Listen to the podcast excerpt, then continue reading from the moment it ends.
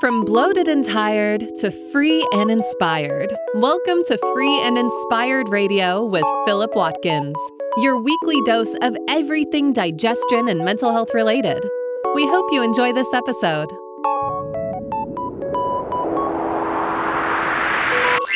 Here is your host, Philip Watkins.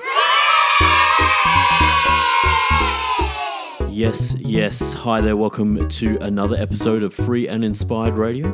I'm your host and naturopathic practitioner, Philip Watkins, and I'm grateful to have you with us today. If you're new to the show, well, the title says it all. It's all about feeling free and inspired and exploring the many different avenues you can take to get there. Whether it's deep dives on digestion and mental health solutions, or guests who offer their own stories and answers, I hope I can be the type of guide you can rely on to unlock the agency you have to reach your own mental and physical competency. Let's get started with what's coming up on today's episode. Coming up on this week's show. Welcome, welcome, welcome, herbs and spices. It's episode 42 of Free and Inspired Radio. Thanks for joining us again this week. Before we get started, I wanted to say a big thank you as Free and Inspired Radio hit its first significant landmark this week, and we crossed over 1,000 downloads across the world.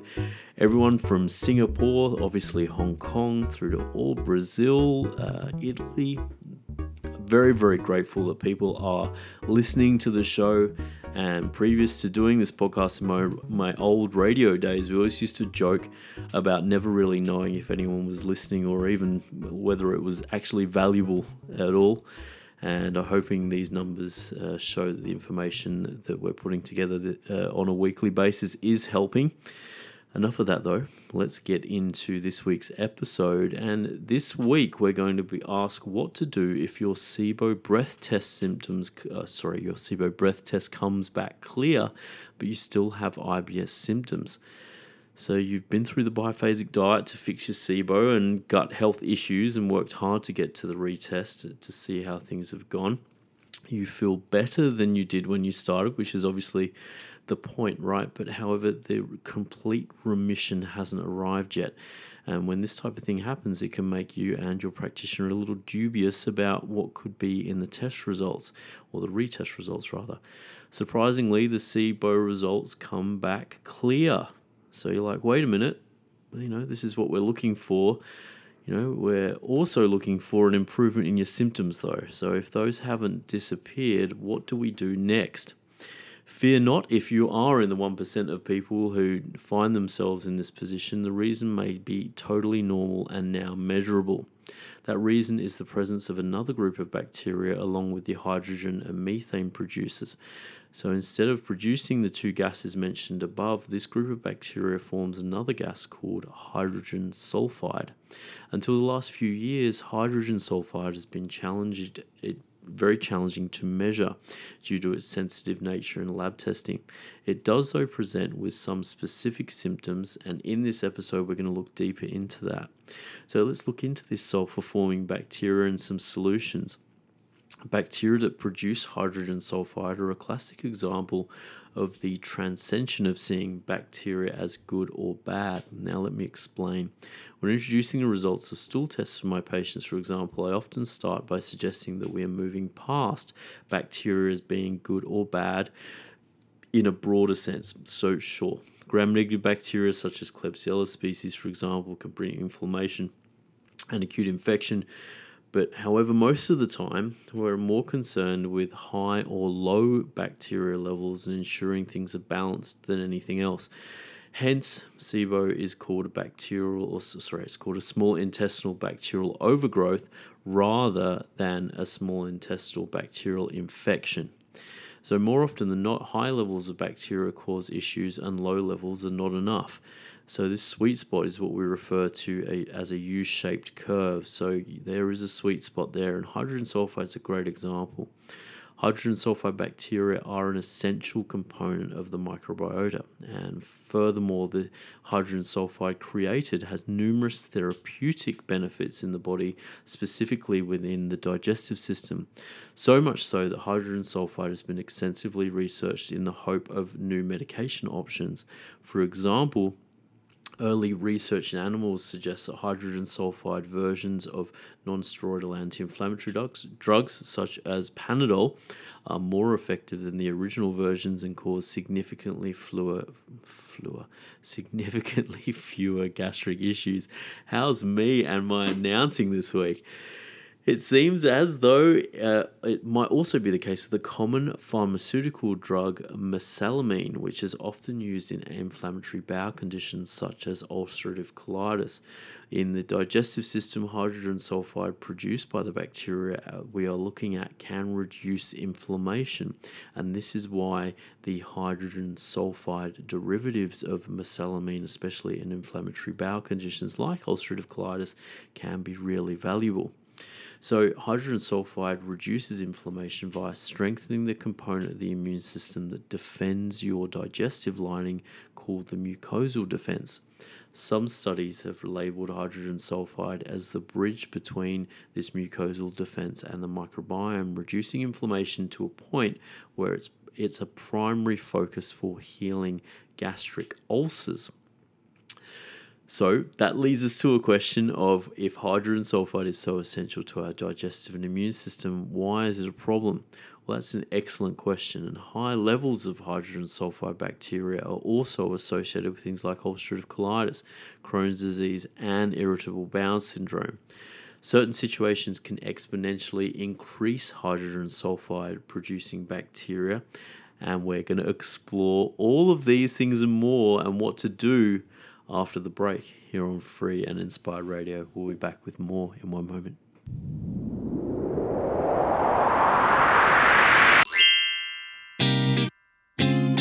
Whew, time to take a break. Are you enjoying this episode of Free and Inspired Radio? There's no better time to take back your personal health sovereignty. If you want to connect with more free and inspired episodes, simply subscribe to your favorite podcast platform or visit the website at www.philipwatkins.health for more information. Let's get back to the show.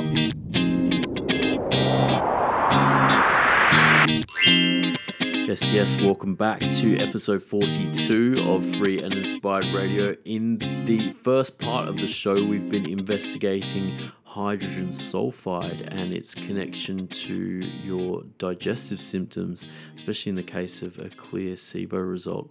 We've looked at the role that it can play in your body, but it does get elevated and it does become a problem. And this is what we're going to look at now when we are assessing hydrogen sulfide and how it can make your IBS symptoms worse. So, the first is diet. So, here's a really interesting one, right? So, a high meat diet increased hydrogen sulfide production by up to 15 times. In contrast, decreasing meat and dietary protein intake reduced the growth and production of hydrogen sulfide bacteria. So, this is an interesting one for the biphasic diet, especially if you're doing the animal based one, right? Because you, a lot of people tend to really increase their animal protein during a biphasic treatment, but in some cases, that can actually make the hydrogen sulfide worse. So, once again, if you're here because you've had a SIBO result that's clear, but your IBS symptoms are still there, sometimes you just some extra work may be needed to clear that hydrogen sulfide.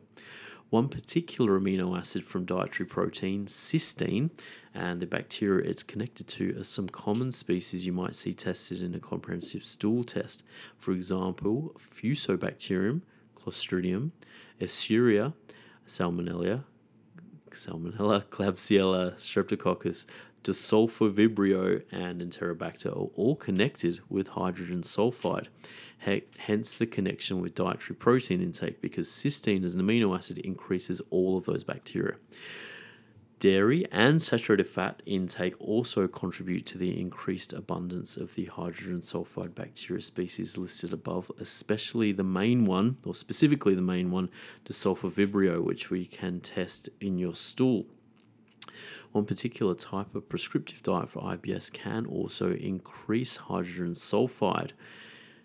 And this is where we start to see the standard SIBO treatments that aren't the complete solution here, especially if you're one of the people I mentioned at the beginning who have got negative SIBO results without uh, experiencing a change. So get this low FODMAP diets can increase hydrogen sulfide bacteria. I'm going to repeat that.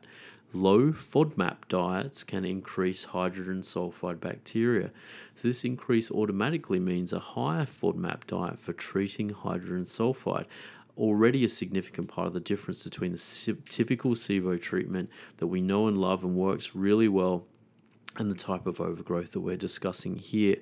Now, the for now though you can see some key connections with the diet. Unintentionally the majority of the time building these hydrogen sulfide bacteria as the hydrogen sulfide begins to increase, so can diarrhea based IBS symptoms. Studies released in 2016 have already confirmed that breath tests with hydrogen sulfide levels that differ from healthy subjects can help to explain the origin of SIBO. This difference was primarily in cases of IBS-D or diarrhea dominant IBS. The, this higher prevalence of hydrogen sulfide in IBSD is down to higher levels of sulfide, hydrogen sulfide bacteria, increasing what we call motility. So just think the conveyor belt your food travels on to get to the toilet. So hydrogen sulfide bacteria can increase motility, especially when there is a disturbance in the bacterial diversity of the digestive system or if you're a regular listener to the show, you'll be familiar with the term dysbiosis. So, if dysbiosis is present, then hydrogen sulfide will increase motility further, and this can be a problem. So, remember all of the species that we mentioned previously or a little earlier. If there are high levels of all of those, then this is where this increased motility makes more sense. And the cool thing is, we can test for that, right? Higher levels of hydrogen sulfide can also have cellular consequences as well. These elevated levels interfere with how your cells create energy and increase what I call the body's natural rusting process, which is called oxidative damage that you may have come across before. For those who like some science on these things, increased levels of hydrogen sulfide impair the production of adenosine triphosphate or ATP, an essential component of your energy production. So it literally interferes with that there. And hey, anyone get fatigued with their IBS? It's such a big symptom, isn't it? So there you go. So we might have an uh, if hydrogen sulfide bacteria are interfering with your energy production processes, kind of explains that fatigue. And when people's fatigue doesn't clear up during their SIBO treatment, there is this is a definite sign that something else is going on. And I always see people's energy clear up so quickly using the SIBO biphasic diet or the treatment that if it doesn't, it's a big red flag. The big problem with these high hydrogen sulfide cellular effects is also the increased colonic inflammation and damage.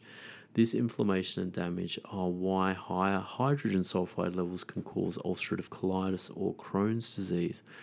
Interestingly, early research also associates the Desulfovibrio species with periodontitis, periodontitis, excuse me, and obesity, would you believe? So this is an interesting one, but I think the research is a little unclear, so we won't go too far with the obesity. But the periodontitis one, if you're interested in how the health of your teeth, gums, and mouth play a big role in your IBS symptoms or SIBO. I've done a whole episode on the oral microbiome, and I think it was episode 39, 38. I can't remember. Please excuse me. Go and check it out if you're interested, because you might find it to be something if you haven't visited the dentist for a while, it's probably time. So, the question I hear most how do I know if hydrogen sulfide bacteria contributes to my SIBO and IBS? Well, we've touched on some of the main we've touched on some of the main symptoms already. If your IBS is diarrhea dominant, and that then that's an initial clue. We've also touched on the, the, the fatigue as well. Research though is still confirming if hydrogen sulfide is specifically for IBS-D or IBS diarrhea dominant because there are studies confirming that IBS-C or constipation dominant IBS have high levels of hydrogen sulfide in breath tests in one study. So, once again, let's just give it time and see how things come out. Also, having odorous gas just we'll say it plain and simple strong smelling farts they can also be a sign of hydrogen sulfide as well there can be also histamine based problems such as skin issues or pain sensitivity which we see a lot However, these are primarily clinical symptoms that haven't really been confirmed in the research yet, so there can be other reasons for those, especially histamine as well, because obviously there's such a connection to the gut.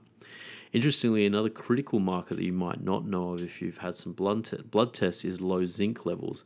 Zinc has been one of the minerals shown to bind to hydrogen sulfide, and this classically deficient mineral can play a significant role in managing the hydrogen sulfide levels in your gut. An easier way to find out about hydrogen sulfide and SIBO in general is to test it. And once again, we've touched on the testing a little bit through this episode, but stool testing can now identify the Desulfovibrio species and the other sulfur species that we looked at earlier in the episode. Often, this can be a fast tracked way to get a clearer outlook on what's happening. Even better news if you're in the US is that uh, Mark Pimentel and his team of researchers have created the Trio Smart breath test, which measures all three gases that we see in SIBO or small intestinal bacterial overgrowth, so hydrogen, methane, and now hydrogen sulfide. So if you're in the US and you wish to become a patient with me, uh, we can organize that test for you. You can also explore your body's ability to deal with sulfur by looking at your genetics, specifically CBS gene, the CBS gene, which can give you some indications on how your body deals with sulfur, and that can be a big deal as well. Now, we've touched on obviously this is a definitely a gateway for you if you've got you know you're in these situations and you want to deal with your IBS obviously but I think there's an important note on rushing to treat hydrogen sulfide dominance and that important note is to ask why it's high in the first place.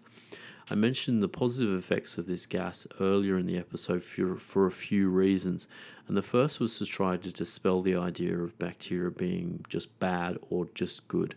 The second was to help with the understanding that maybe hydrogen sulfide, especially if it's measured in a breath test, is there in higher levels for a reason.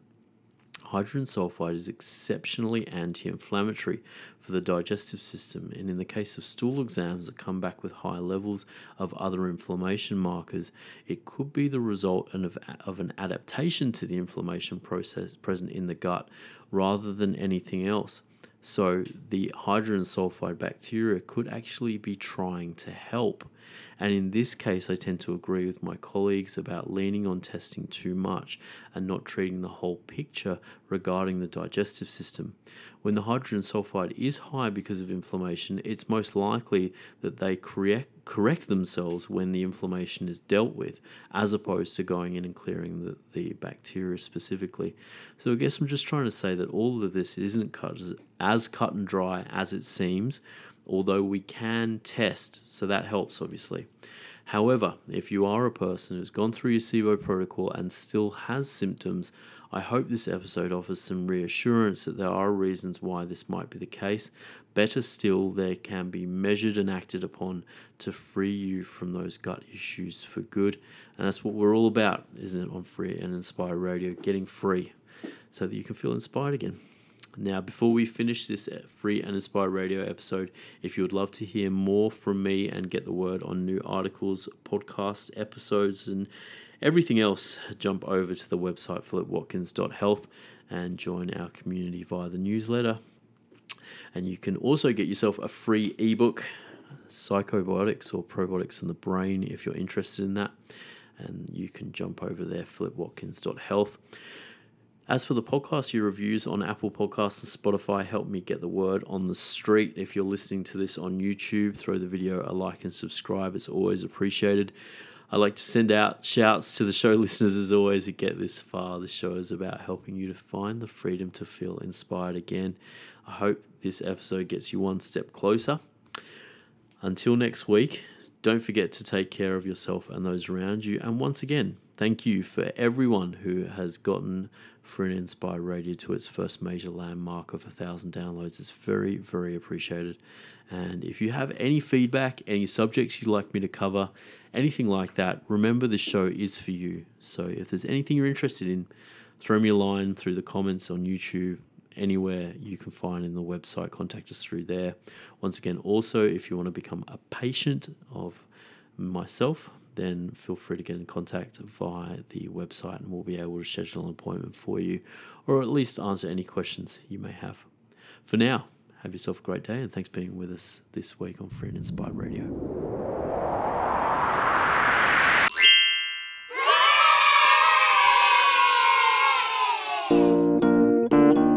Oh my gosh, you made it to the end! This show is all about you, and we hope you finished this episode feeling one step closer to feeling free and inspired. We'll be back next week, but if you want to know more about Philip, please catch a digital flight to www.philipwatkins.health for further details about how we might be able to help. In the meantime, have a great morning, afternoon, or evening, and we'll see you for another episode next week.